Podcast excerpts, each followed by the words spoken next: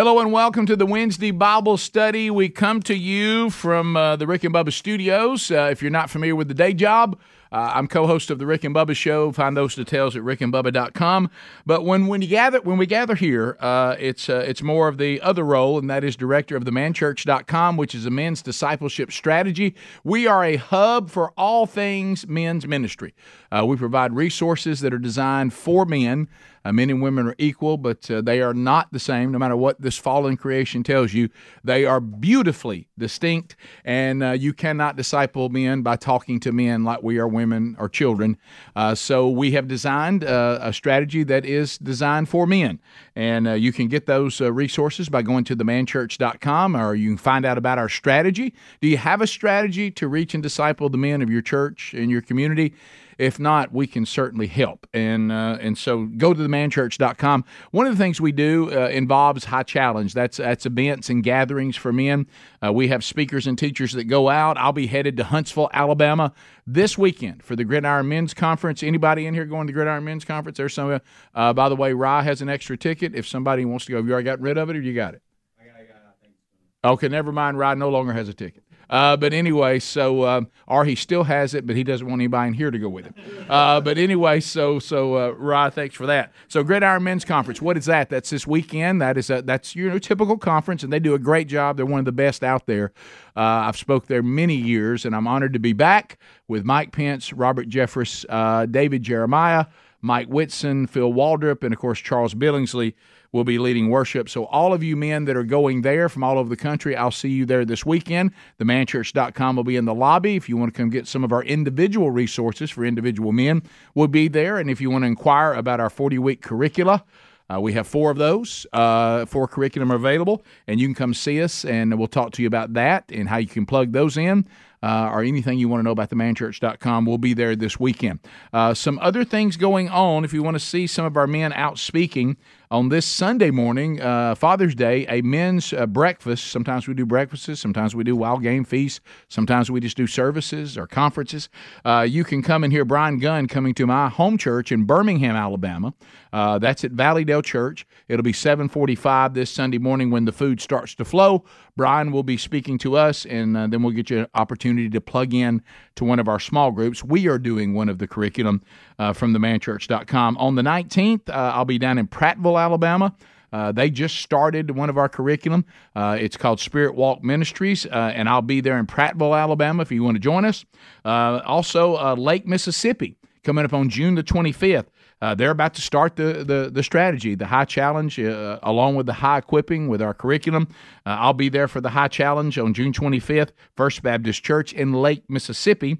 That same day, over in Columbus, Mississippi, same evening, their next man church. They've been doing our strategy for a couple of years now. First Baptist Church, Columbus, Mississippi. New to the Rick and I mean Rick and Bubba, the the the man church team is Tony Cooper. Uh, he is now retired and has incredible uh, testimony and messages, and he uh, he will be there talking to the men uh, in Columbus, Mississippi. You can find all that at themanchurch.com. Now, some of you, when you when you look at this Bible study and you follow up with questions and you say things like, "I want to know about your theology and your your denomination and all this kind of stuff," I think I finally come up with a description uh, that should take away all the complaints or mean comments here on the YouTube channel. Uh, I am a Reformed, hyper Calvinist Arminian who speaks in tongues, who understands what baptism is about. Uh, I, I, believe in once saved, always saved, but you can also fall from grace. And I finally converted to Catholicism, so I'm the real deal. So there you go. Got it all done. Uh, so, uh, so let's, uh, if you have your Bible, let's go to Revelation chapter 13, and we will continue. And another, another question I get a lot: which which uh, interpretation in English do you teach out of? I, I, normally teach out of the English Standard Version. So there you go. Uh, so go to the Revelation uh, chapter 13. We we got to verse, we got through verse 10 last week, and and we'll start in verse 11 today. Let's open in prayer. Lord Jesus, be with us and guide us through your holy word. May we discern correctly all that you are showing us and all that you are teaching us, uh, not just about future events, but how they apply to current events. In your name we pray. Amen. So uh, we well, last week we talked about John has now seen in, in chapter 13, he has seen the rise of the Antichrist. Or what he calls the first beast, because he's about to see a second beast. So the Antichrist, we we laid that out last week. If you need archives, just go to themanchurch.com, uh, click on media, and it'll drop down and ask you if you want to watch or listen to the archives, and you you pick which one of those you want to do. You can go back through everything we've covered up to this point, or, or other Bible studies from the past. Well, now John is going to tell us in the rest of 13 that he now sees a second beast, and again there, there's so many um, um, things to talk about. When he's talking about these beasts, he means a, a person. Uh, we we showed you last week the proof that he's talking about a person. He's not talking about ideology. He's not talking about uh, a time frame. He's not talking about uh, you know a group, a government. He's talking about a person.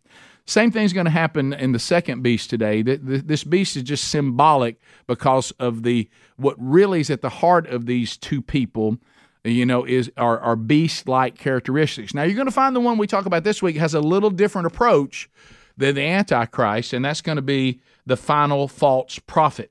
Um, the, the the major weapon, and this is important. Remember, we're looking to the future, but we're also making sure we understand how it applies to today. And you need to know this today if you don't already know it. And I pray you do. The major weapon that Satan has in his arsenal, and he's been using it since his being cast out of heaven the first time. Okay, his his weapon is deception. He loves deception, and he uses deception and has used it over and over again. In the Gospel of John, we now have the revelation that John sees, but in the Gospel of John, not the epistles of John, the Gospel of John, we see in chapter eight Verse 44, he says that Satan is the father of lies. As a matter of fact, one of the things that convicted me about my sin of lying is when I realized that when I lie, I am speaking the Satan language. That's his language. So those of us who lie, we are speaking. People say, "What language do you speak?" Well, I actually speak Satan. Uh, I'm, I'm very fluent in Satan. Uh, lying is is speaking like Satan speaks. That that's his language. Uh, so uh, John talks about that. Second Corinthians 11 14. Paul's talking to the church at Corinth, and he doesn't like what he sees. You know, we did we did a whole study on First Corinthians. Maybe we go pick up Second at some point. Uh, but he's talking to this church, and what is he taking on? I see the devil. I see him within amongst the church, and what does he say? He's disguising himself as an angel of light. That's deception. You're going to see that with the final false prophet a lot of deception. He is constantly seeking to confuse people. And where do we find confusion? In chaos. Chaos and confusion are the same thing. So when you look outside, you go, the world looks like it's chaos out there. Well, yeah, of course it does. Uh, because if you have not been redeemed, you're still living in a place of complete confusion, and He's owned you. He, he runs you. And, and so, and he loves confusion and chaos. And the Bible, for, I'm talking about from the beginning to where we are right now, we are warned over and over and over watch out for false prophets, watch out for false teachers. And Moses warned, Jeremiah warned, Jeremiah lamented about this on and on. Jesus warned us when he's wrapping up the Sermon on the Mount and he gets into what we call chapter 7, but it's the end of the Sermon on the Mount. What does he say? Beware of false prophets, meaning they're a given. Do you warn people about things that aren't going to happen? I don't. You know, I, I mean, we warn people about what's going to happen, right? You're going to face this. Uh, and Peter, of course, when we studied Second Peter, he warns of false teachers and false prophets. If you want to see him talking about that, Second Peter, right out of the gate, chapter two, verse one. We don't get very far into that epistle, and why is that? Remember, First Peter says, "Let me get you ready for persecution from outside the church." Second Peter, remember we studied this. If you haven't haven't studied this, the archives are there. Second Peter is be careful for persecution from within the church. Now watch out for false teachers. Now watch out for false prophets. Satan attacks two ways outside the church and inside the church. Adrian Rogers said it very, very clear. He's all always referenced here with a certain amount of reverence, not worship, but reverence, because uh, he was a flawed man, but he was a powerful, powerful preacher teacher. And he said, when you are looking for the devil, never fail to check the pulpit. And that is so true everywhere. Jesus, uh, John warned us also in 1 John 4 1 um, uh, you know, because what happens in First John? Now John has to come back to a church that what the Gnostics have come in, false teachers, and John has to go back and say, "Let me correct this theology." I you know I love in John's epistle, I love it when when they're starting to listen to the Gnostics, and one of the things the Gnostics were trying to do is what discredit John. John said, "I touched him. I was with him. I heard it firsthand, and you're going to listen to them." And what does he say? Be careful of false teachers. They're teaching you false theology. So uh, Scripture records so many examples. I mean, I'm talking about individual people that are false prophets, uh, false prophets, and, and false teachers. They have plagued God's people since the beginning of human history. And, and just as all the false Christ, people claiming to be the Christ, all of those culminate in the Antichrist. And here's our transition into our scriptures today. Are you ready? This next dude, all the false prophets and all the false teachers will culminate in him. Antichrist is all the false Christ, all culminated in one person. This, this false prophet, it's all the false prophets and teachers that have come before him. They will look like a warm up act compared to him. Okay? So keep that in mind. The false prophet will form a satanic false trinity, because remember, it's always, a, it's always Satan's version of what God did. Uh, he'll be the counterfeit of the Holy Spirit. The false prophet will be Antichrist partner in Satan's massive final deception of the world. Antichrist will be, as we said last week, primarily a political and military ruler but he is going to claim to be God, as we as we touched on last week. So if you're going to claim to be God, what do you need? Somebody who's not political, someone who's not military, someone who's spiritual, who what legitimizes you. And it's got to be somebody that everybody seems to trust. Can you think of any figures in your mind that claim already to be the mouthpiece of God directly, that have really lots of power and lots of money. I can think of one. And I'll just leave it at that. But anyway, so so uh, when you start looking at this, when when he claims to be deity, this false prophet is going to convince the unbelievers that they sh- that, that that he should be worshipped, and he also will convince them that he, the Antichrist, is deity, and he is the only hope for salvation. The only way we can turn all this around that's been going on. Remember, it's been hell on earth for these people. They're looking for some way out. They're looking for somebody that's going to solve all these problems. They'll be desperate, which is what Satan loves.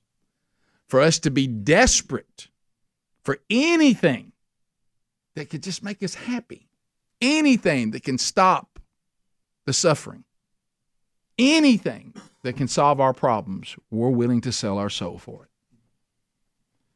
And so that's what's going to happen. John sees the false prophet, and write these down, we'll walk through them one by one. And he sees three key elements. Number one, his person. Who is this person? That's element number one. If you want to write that down, that's going to be mainly in verse 11. Let's look at verse 11. Then I saw another beast rising out of the earth. Make a note, it says earth this time. Where did the first beast come from? The sea. This comes from the earth. It had two horns. Make a note of that. Like a lamb. Make a note of that. And it spoke like a dragon. Again, this is not ideology. This is not a government. The Greek word here uh, that he uses when he says, I saw another beast, the word there is, is allos, A L L O S. that is always used in Greek to mean I see another of the same kind. So this isn't like, well, the one beast was a person, but this one may not be. It's just like the other one. So it's a person. It's not it's not ideology, it's not a government. So this is a person. Now, there is some contrast though between the first beast. It came from the sea. Remember what we said about the sea? I mean, this was an image to God's people. They always saw the sea as something to be dreaded, something dark, something something evil. Uh, the earth to to the people of that time certainly had its problems, but it was less mysterious. It was less foreboding than the sea. So make a note of that. Antichrist, military, political, he comes with an iron fist. False prophet, he comes in a little he comes in a little bit, you know, let's don't know the room. Don't don't don't go in there and scare everybody. You come in like, you know, you're calm, you're gentle. You're, you know, let me let me calm everybody down. I'm not another military political leader. Calm, calm, calm. I'm not here to rule and take over. I'm going to tell you all the things you want to hear. Your ears are going to love me. Oh, you're going to love to hear me talk. And I'm going to talk about everything's going to be all right. And I feel good about this guy. And and uh, and so, um, but but just like the beast number one, the false prophet will also likely be under the possession from another one of those demons that was let out of the abyss. Uh, and um, he will be much more subtle much more gentle, less overpowering than the Antichrist. But let me tell you something. He may be winsome and he may be persuasive, and he will be. But Jesus described him perfectly. He will be a wolf in sheep's clothing. And this man, when Jesus gave us that example, watch out for the wolves in sheep's clothing, watch out for the false prophets, watch, watch out for the false teachers, he will be the epitome of this example. He will fit it perfectly. He's going to seem wonderful. And he's going to seem gentle. Notice that John sees this because what do we see here? We just see two horns. Antichrist had 10 horns. We see two horns. He's less ferocious. He's a lot less scary. He's a lot less deadly. He seems harmless as what? A lamb. That's what John says. He seems as harmless as a lamb. He seems okay. He's, he, we, I don't think we have anything to fear in this guy. He just seems so wonderful, and he's so gentle, and he and he's talking. You know, he's not shouting. He's not. He doesn't have a bullhorn out or anything like that. He doesn't seem like a conquering dictator, and he's not. You know what he is? He's a subtle deceiver, is what he is, which is usually how Satan presents himself. This other stuff that you're seeing, you you find yourself going, but but they just seem like such nice people. Well, you know what they believe is heresy, but they just seem so nice. They're just such, such nice, kind people. They even seem somewhat moral. Their their kids are so well behaved. But you know their theology blasphemes the deity of Christ. But they just seem so nice. Well, be careful if all you're looking for is someone who seems nice. But you don't have any way to vet out doctrine and theology, and you wouldn't know enough about it if they handed you their doctrine, whether it's false or not. I told y'all about Sherri dealing with the Jehovah Witnesses at our house. She sat down, they always have a younger person with an older person. They're mentoring, they're discipling and and that that that young one thought that John said in the beginning was the Word, and the Word was a God. And Sherri said, "You know, it doesn't say that. It says in the beginning was the Word, and the Word was God." See how subtle that was. A God and was God. That's two completely different things, but they just seem so nice. But it's blasphemy, and it's from the pits of hell. And it, and they'll nice you and deceive you right into hell. So we have to know what we're talking about. We must, must, must, must, must know the Word of God. We must know the genuine article so we can spot the counterfeit. If you don't know the genuine article, you don't have a chance. These people are really good at what they do. You're not this is not a homecoming game. This is a this is an opponent that without Jesus we can't defeat. But with Jesus we certainly can. So anyway, so when when you see this and this is what you have to get in your mind and it's difficult. One of the commentaries I read, I think it was MacArthur, he said he'll seem so wonderful, but he is nothing less than a child of hell. And he is just as much a child of hell as the Antichrist. Just as much. Because what does John tell you? He looked like a lamb, but he spoke like a dragon. Who's the dragon? Satan. He will speak inspired not by God, but by Satan. He will be Satan's mouthpiece to legitimize Satan's Antichrist. During the chaos and unspeakable horrors of the tribulation, he will seem so desirable. He'll seem so comforting. Just worship the Antichrist will be what he'll tell you. And everything will be okay. This is our answer right here, guys. Well, you know, he's a he's a really well-known religious leader. So he doesn't think he's the devil. And we've all trusted him. He, he's, he's part of the church. He might even be from the original church. Maybe this is the guy who's had it right all along. Maybe some of these other things we've chased were, were th- that that was all wrong. Look at him. We know this person. They don't seem like they don't know him.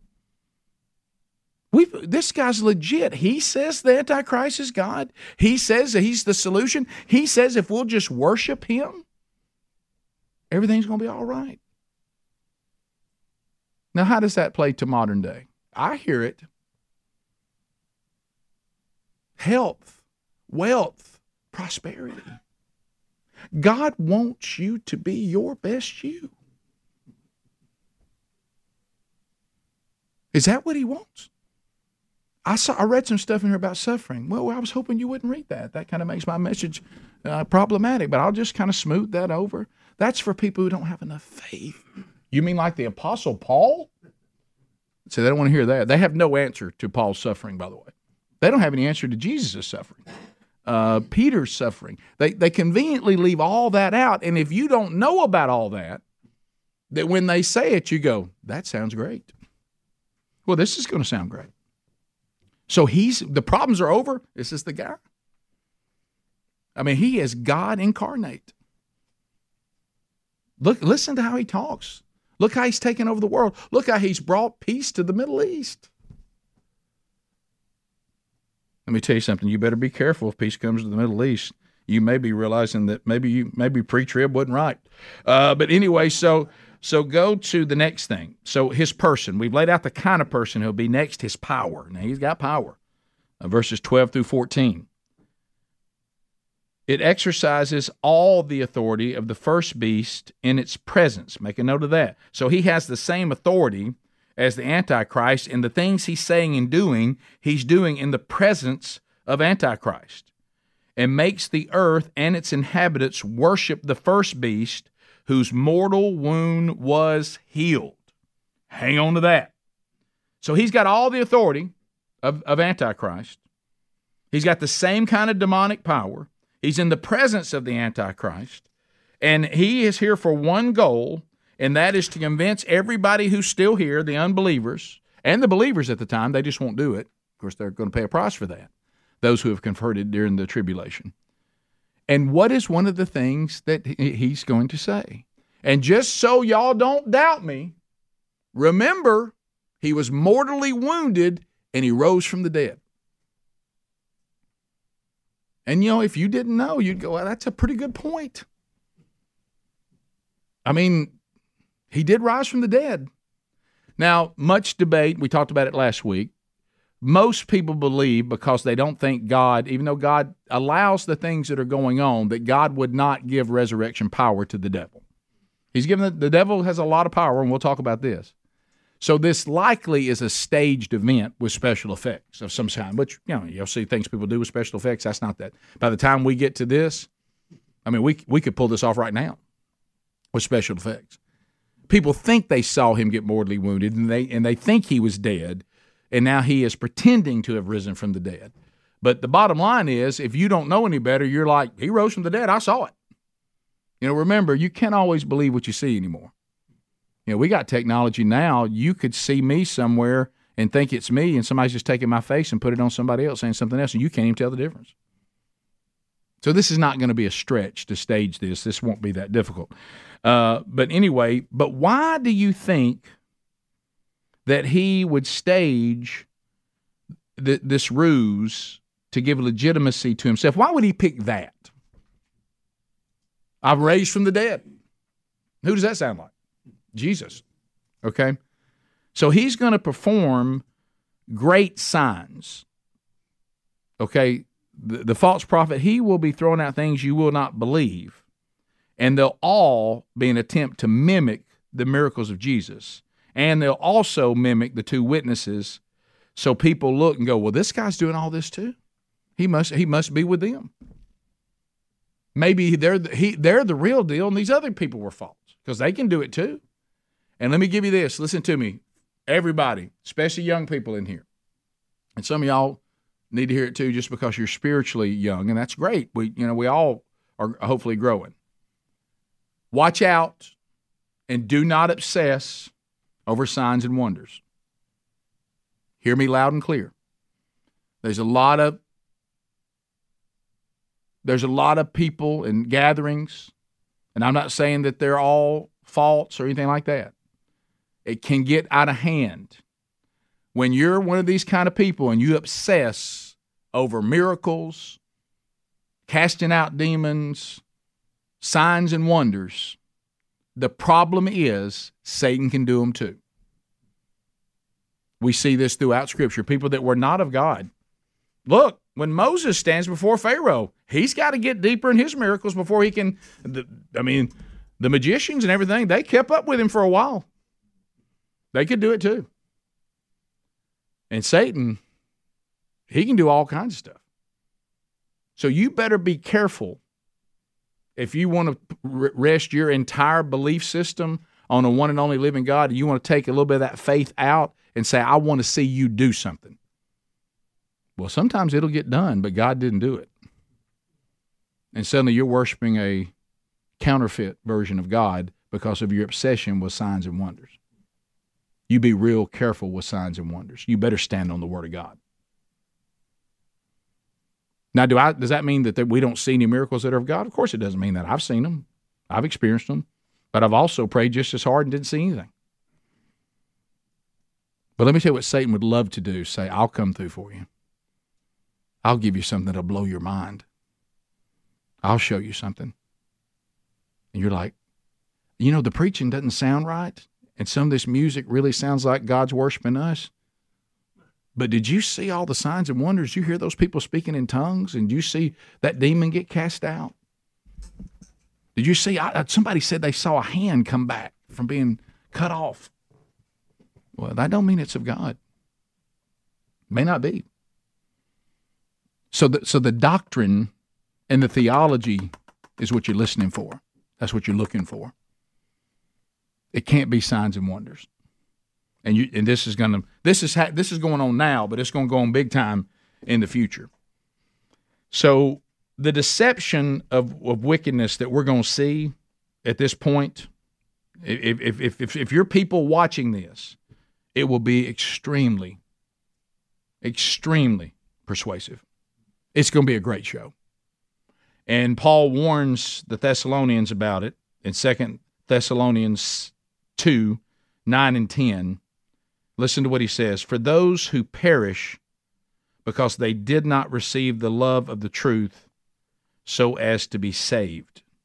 Those who reject the saving gospel of the Lord Jesus Christ will eagerly accept the damning false gospel preached by the false prophet it will seemingly be verified by what? Miraculous signs. And if you don't know Jesus, you're going to fall for it. He said, Now, those that know Jesus, they won't be fooled by this. But if you don't know Jesus, you're going to fall for this. I mean, they're going to get you. It's going to be it's going to be too much. It's going to be an incredible show. Be careful if you're one of these people that you, you don't feel like that God's alive and well if some church is not meeting in a basketball gym and healing people. There's more to it than that, and Satan can do that. So be aware of that. Satan can do signs and wonders. You even go to the Gospel of John when Jesus was doing signs and wonders. What did he say? A lot of people are with him, and John notes, but he knew that some were with him for the signs and wonders only because he knew a man's heart. They were with him, but he was not with them because they were just going after signs and wonders. They were going for the show. They weren't they weren't looking for what the show was revealing. They just wanted the show. They saw the signs and wonders and said, "We're going to beat the Romans." This guy's incredible. He's in the transfer portal and we got him now.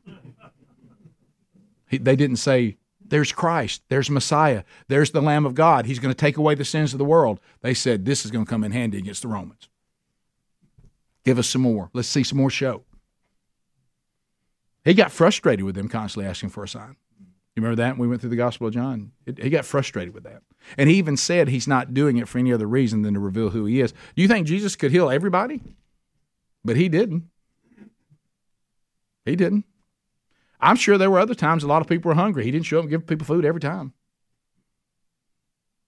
You realize that, you know, if, if people can heal, if they really do, and I know that he still heals people, but if, if a person says everybody can be healed if they just have enough faith, why are we not going to every hospital every day? And everybody who's got enough faith just walk out of there. Michael Catt just died. You think Michael Catt's a man of God? Why didn't God heal his cancer?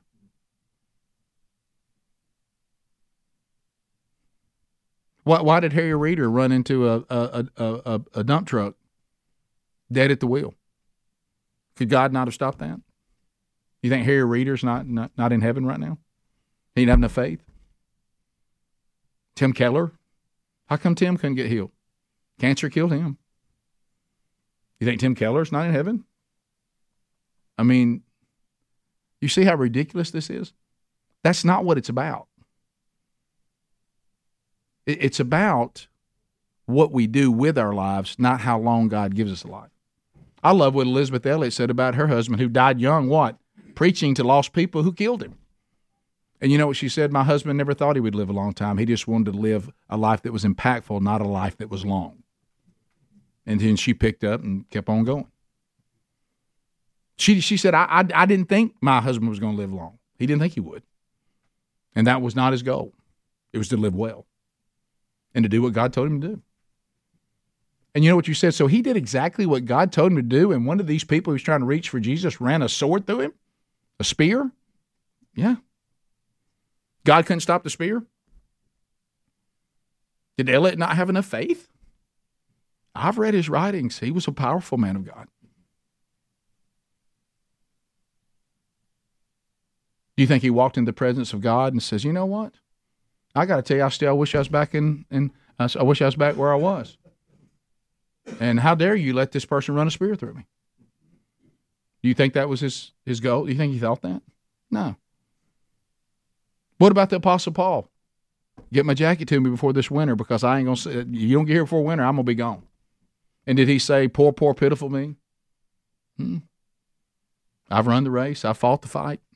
I will receive the crown of righteousness, my Lord and Savior. And now, Timothy, I've done this till they killed me. Now you do it till they kill you. Y'all want that? Is that the life y'all really want? Be honest. Is that the life? Because if you're coming here, if you're coming here hoping I can point you to health, wealth, and prosperity, you in the wrong place. I'm pointing you to a faith that's going to cost you it's going to cost you your sin for sure.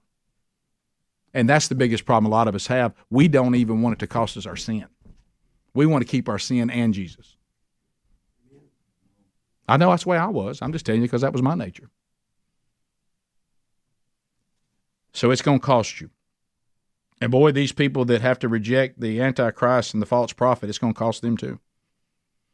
So, what happens next? Well, we're going to see him imitate the false witnesses. Look, look, look what the false prophets ready can, can do next. Look at look at thirteen.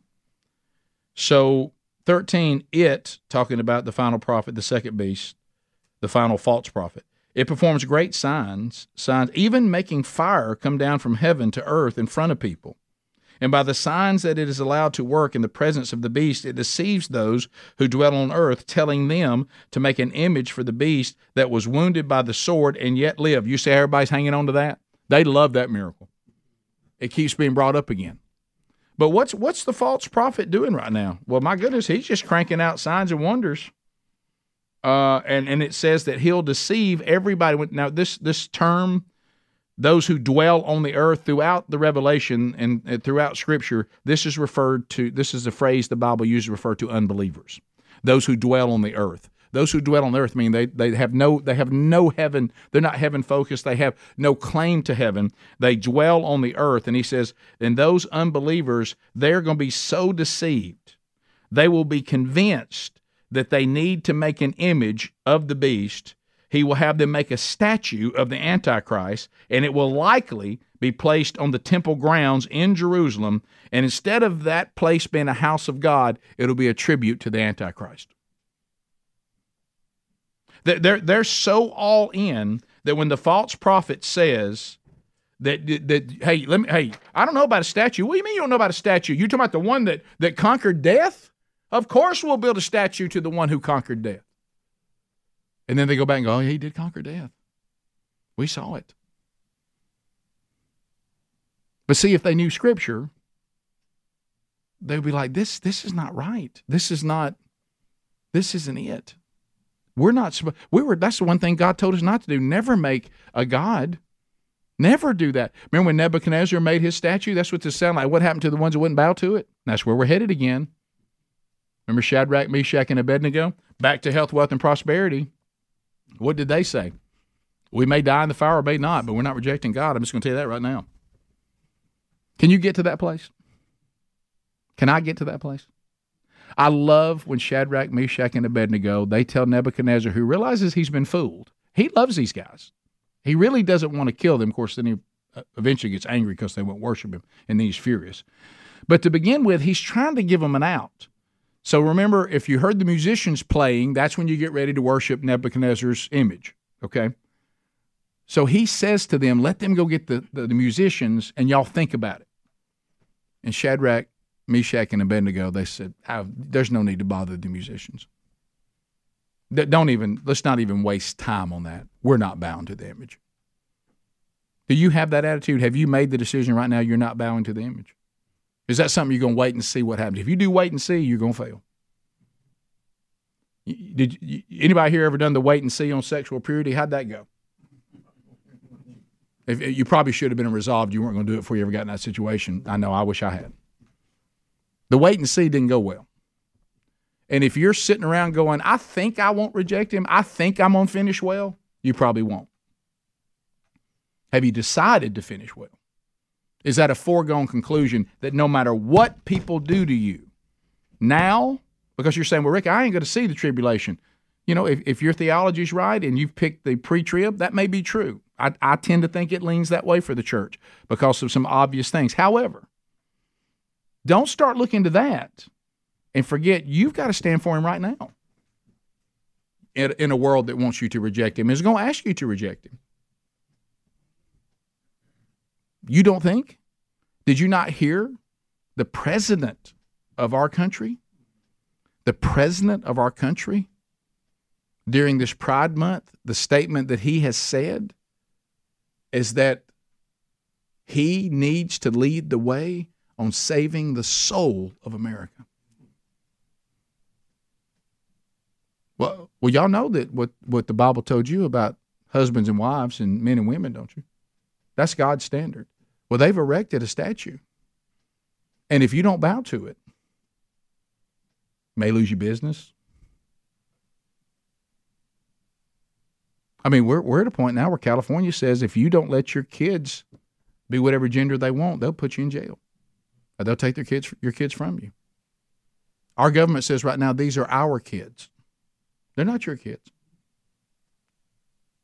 So you think it's going to be a while before we face this kind of stuff? It may not be in the tribulation. It's just now be. It may be in the working up to the tribulation. Because you know there's birth pains, and we're in them. Now I don't know what the timeline is. I don't pretend to know. I know what I'm supposed to do today, and I'm supposed to be a disciple and make disciples. I know that, and I'm not supposed to profane God, and I'm not supposed to reject God, and I'm not supposed to lose faith in God. I'm not supposed to worship anything but Him. I'm, that's all today. So I guess Jesus was right don't be caught up in what you got to do tomorrow. You got enough trouble today. There will be many martyrs, many, many martyrs. And because, you know, remember our timeline has changed a, a little bit here, okay? So we're now looking back, uh, and what we're, what we're seeing here is that um, the pressure to give in to the worship of the Antichrist will be far worse than anything ever experienced in human history. And there will be many, many martyred because they will not worship the image. And in a minute, if they don't take this mark, and those are the ones we see that we've already seen, uh, who were represented as the martyrs when John was seeing the celebration that was going on in heaven. Remember when he was told by the elder, These are the ones that were martyred in the tribulation because they would not worship the image?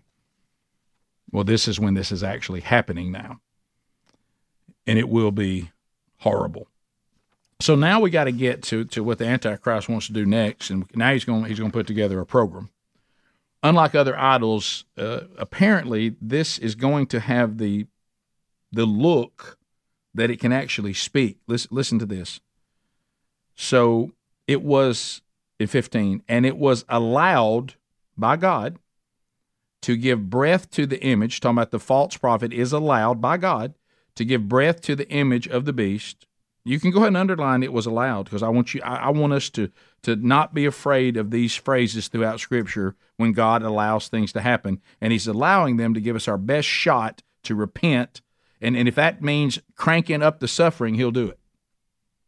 So it, it was allowed to give breath to the image of the beast, so that the image of the beast might even speak and might cause those who would not worship the image of the beast to be slain. Now, again, we think this is probably going to be special effects, but it wouldn't be any big deal to have a giant statue of Antichrist and make it look like it's speaking. Anybody ever been to Disney World? This won't be a big deal. Anybody ever seen special effects? This won't be a big deal. It will appear that it actually has a voice and it can speak.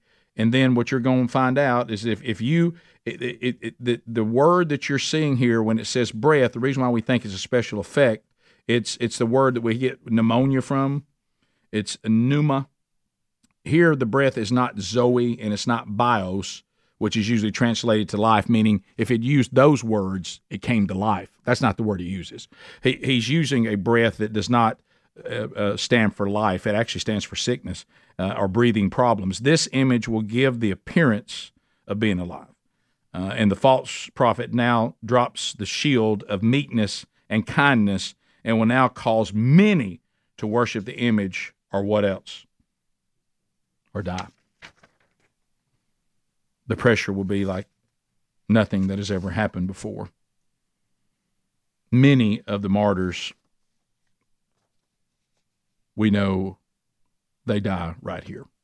And then the false prophet doubles down to enforce worship of the Antichrist by requiring all, all, not some, all uh, of uh, all categories of unbelievers to bow down and worship the beast and to be given a sign or a mark that they belong to him. Look what happens next. And, and this is a part that we're probably pretty familiar with. But let's unpack what's really going on here. Also, talking again, this is the false prophet. It, also causes all, both small and great, both rich and poor, both free and slave, to be marked on the right hand or the forehead. So he's going to say, it don't matter how rich you are, it doesn't matter how poor you are. It doesn't matter if you're somewhere in between. It doesn't matter if you're important or you're not important. You're going to get the mark or you're going to die. You're going to worship this image. You're going to take the mark of it. Now, what is this mark about? Well, this is actually something that's not that uncommon throughout history of evil emperors. Um, the word for mark here that's being used is actually what we would call an engraving to engrave. Uh, it's a term for images or names uh, back when the emperors would rule, this is the same word that would, we'd use for their image on coins. And you know, these tattoos or, or brands were commonly given to slaves, uh, soldiers, uh, any devotee, uh, you know, of a religious cult. Um, or this was a way, like if I was uh, in the in the army for emperor, they would probably tattoo me with his image. I belong to him. If I was his slave, they would tattoo me with his image because I belong to him. If I was in a religious cult, they would tattoo me with the with the brand of the religious cult. Which I will say this, and I know this is I'm not I'm not going to be overly legal, legalistic about that. This is why there is a debate about tattooing yourself. Now, many say, and I don't have any problem with this, uh, that the wrong kind of tattooing is sin. If you're tattooing yourself in general, is this still in play in the new covenant? I, I, this is where we've been with our family and our kids were made adults. They did their own thing. I'm not crazy about being part of something that God at one time hated uh, and was associated with religious cults. That, that that's that's not something I'm gonna get fired up about. Plus, honestly, I, would say less is more. I just don't. I, have never thought they look good. Uh, but I mean, but but I mean, I'm I'm not saying that you're in sin if you have got a tattoo. If the tattoo is something that you know glorifies God or it's something for somebody that means a lot to you. That that I'm not being legalistic there, but I will tell you that tattooing and branding were associated with religious cults and empires, and that's where their origin comes from. So I want to make sure that God's on your heart. I couldn't care less whether He's on your skin or not, but uh, you know, because I, I, just because He's on your skin doesn't mean He's on your heart. And uh, so be sure that if you are trying to do something that is associated with worship, that your heart is kind of like you remember when Paul absolutely everybody went crazy uh, when when Paul was talking um, uh, and made the comment that um, that uh, these these Jewish people. Uh, no, it was Stephen. Stephen, when he told them that they had uncircumcised hearts, you remember that? Oh, that's where the stoning started, because the but the the that the mark of circumcision meant so much to these Jewish people. And and you remember they obsessed over it. it. became an argument in the church and James had to come clear that up with the Jerusalem council and and all this. And then Stephen says I tell you what y'all rejected Christ. Y'all know the history. He took them through, he took them from Abraham. He took them through Moses. He did the entire history. And he said I'll tell you what's wrong with y'all. You've got an uncircumcised heart you may be circumcised physically but you're not circumcised spiritually and they went crazy so let's be sure we don't do a version of that that we've marked ourselves on our bodies claiming that we're of God, but our hearts are not with Him. So, um, so this this is what. So this mark is going to be something that says you're with the beast. You're with the Antichrist. You have bowed to the image, and you have gotten your mark. And of course, it goes on to tell us about the mark, doesn't it? It tells us that um, that they, they, you know, when God say, remember, everything's mocking God. Remember when God sealed 144,000 to preserve them from the wrath against the unbelieving world. He said, I'm putting my mark on them, I'm putting my spirit on them, and that they will not. Uh, see the wrath. They will not be part of the unbelieving world because they've converted to me. It's 144,000 Jewish or Hebrew evangelists. The false prophet turns around and pretends to do the same thing. You want to be protected from the wrath of the Antichrist? Then you take the mark. Because if you don't, you're going to face his wrath. Doesn't that sound familiar? You say everything's a mockery. So, um, and the Roman emperors always required a sacrifice to Caesar to prove their loyalty. And here he is going, You're going to prove that you're loyal to me by taking this mark. So, those who refuse, pretty straightforward, they're killed. You don't take the mark, you die. If somehow, and I don't know how this would happen, but if somehow you don't take the mark, maybe you run and they don't catch you, and you're not killed immediately, you can't buy or sell anything. So you're going to be dead anyway because you can't eat. You can't you can't buy anything. It, all, it sounds like a little something on our skin that made people be scanning. Bloop, bloop, bloop, bloop. Uh, so uh, so anyway, uh, you you you cannot have any of the practical, basic things for daily living. No one will be able to buy and sell anything without the mark so what does that mean? The false prophet and the antichrist will rule the economy. They will be in charge of who gets what. Remember what our founding fathers told us any government that gets big enough to give you everything you want can take it away. Let the government provide for our needs. Well, the more you give them, the more they got you and they've never been able to not abuse their power. Every power you give them, they always abuse it. So don't give them much. We can't quite learn that. Uh, but anyway, so um, so the the mark gets described a little further. It will consist of either the number of of the beast or the number of his name. Um, Antichrist will have a universal designation, his name within a numbering system. Now the exacts on this are very unclear. There's a lot of six six six taught. Uh, in, in all honesty, no one really knows the answer to this, but I can give you some pretty good theories.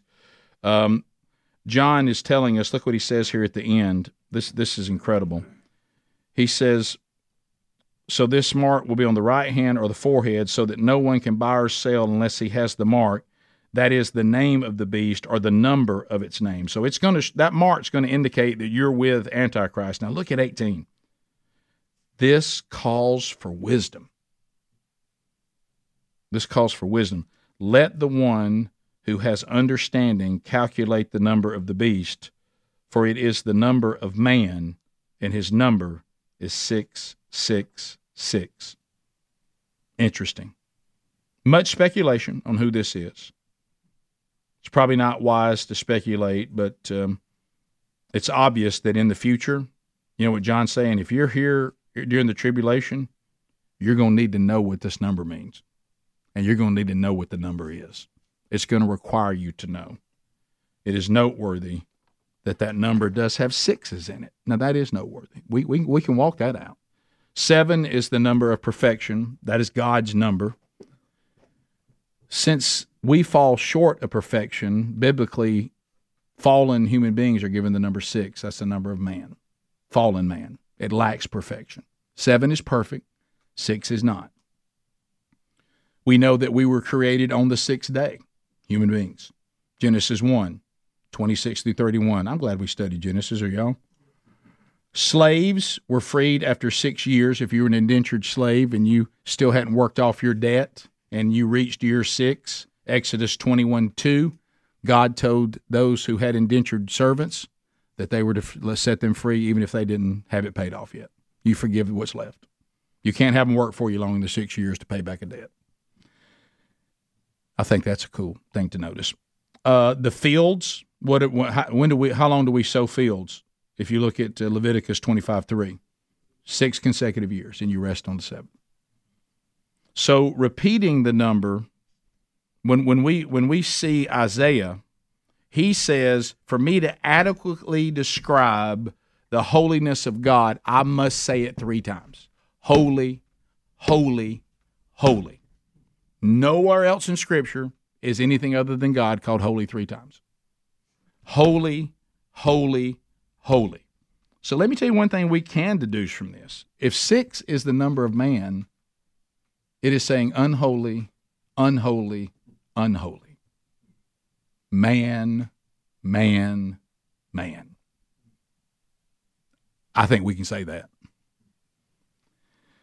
Those who choose to worship false gods and follow the teachings of false prophets have a horrible, horrible fate. Future in the Revelation, we'll talk about this in chapter 14, 19, and 20. And the ending that we see is sobering. It, um, it, it the, the, these people are headed for massive destruction. So, how does that apply to us? You may be saying, Rick, I hear all this and it's, it's not good stuff. I got you, but I'm redeemed. That's great. Hallelujah. I hope so. I hope all of you out there, I hope you're redeemed. First of all, real easy. If you're not redeemed, my goodness, what else we got to say?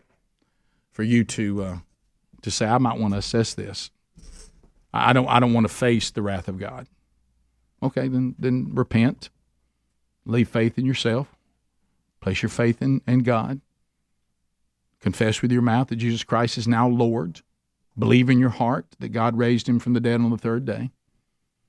And if you're sincere in your repentance, turning away from your sin, and you're sincere and you want to be under the authority of Christ and leave your own authority, and you ask Him to forgive you of your sins, He will. I don't know your sincerity. He does. That's the good news. He does. But what if you're somebody said, Well, I've already done all that? I don't even know what this message means to me. It's been interesting. I, I sure have enjoyed it, but um, I got to tell you, Rick, I'm going on to lunch because I know that ain't gonna happen to me. It's true. It's not. If you're redeemed. But do you care that it is going to happen to people who aren't redeemed? Do you care about that at all? Does, do you care about the people that you know that this is going to happen to them? Does that motivate you at all? Did this motivate you maybe to? Is there anybody you can think, anybody, one person you can think of that you followed the commandment of Jesus and said, Not only have you redeemed me, I will go out and do what you told me to do because you said those of us that love you obey you, and you said that I was to be your disciple, but I was also supposed to make disciples. Does it motivate you to do that? Why why do we why are we so passive about warning an unbelieving world? You afraid somebody won't like you? I tell you why I wouldn't like you if you knew it and didn't tell me and I went to hell. I think I would not like you for that. I think I could get over the fact that you were just trying to help me, even if I rejected it and got offended by it. I think sometime I could figure out that you meant it for good. As long as you not, don't come across as sanctimonious and self righteous, if you come across as I just love you and I want to tell you the truth, I'm a sinner. You, I ain't, I'm not better than you. I'm just telling you, I'm a beggar, but I can tell you where the food is. I can tell you where the bread of life is. I can tell you where the living water is because I found it and I needed it. You know what he says to us throughout Scripture? God Almighty, you live lives that are careful, watchful, godly, and holy. And I want you to evangelize the world. Why, God? Why do you want us to evangelize the world? I'm good. Why do you want us to evangelize the world? Why would you want us to do that? Because, children, they're headed for destruction. And you can't say you don't know that anymore. So if you don't do anything, you didn't do anything knowing what was at stake.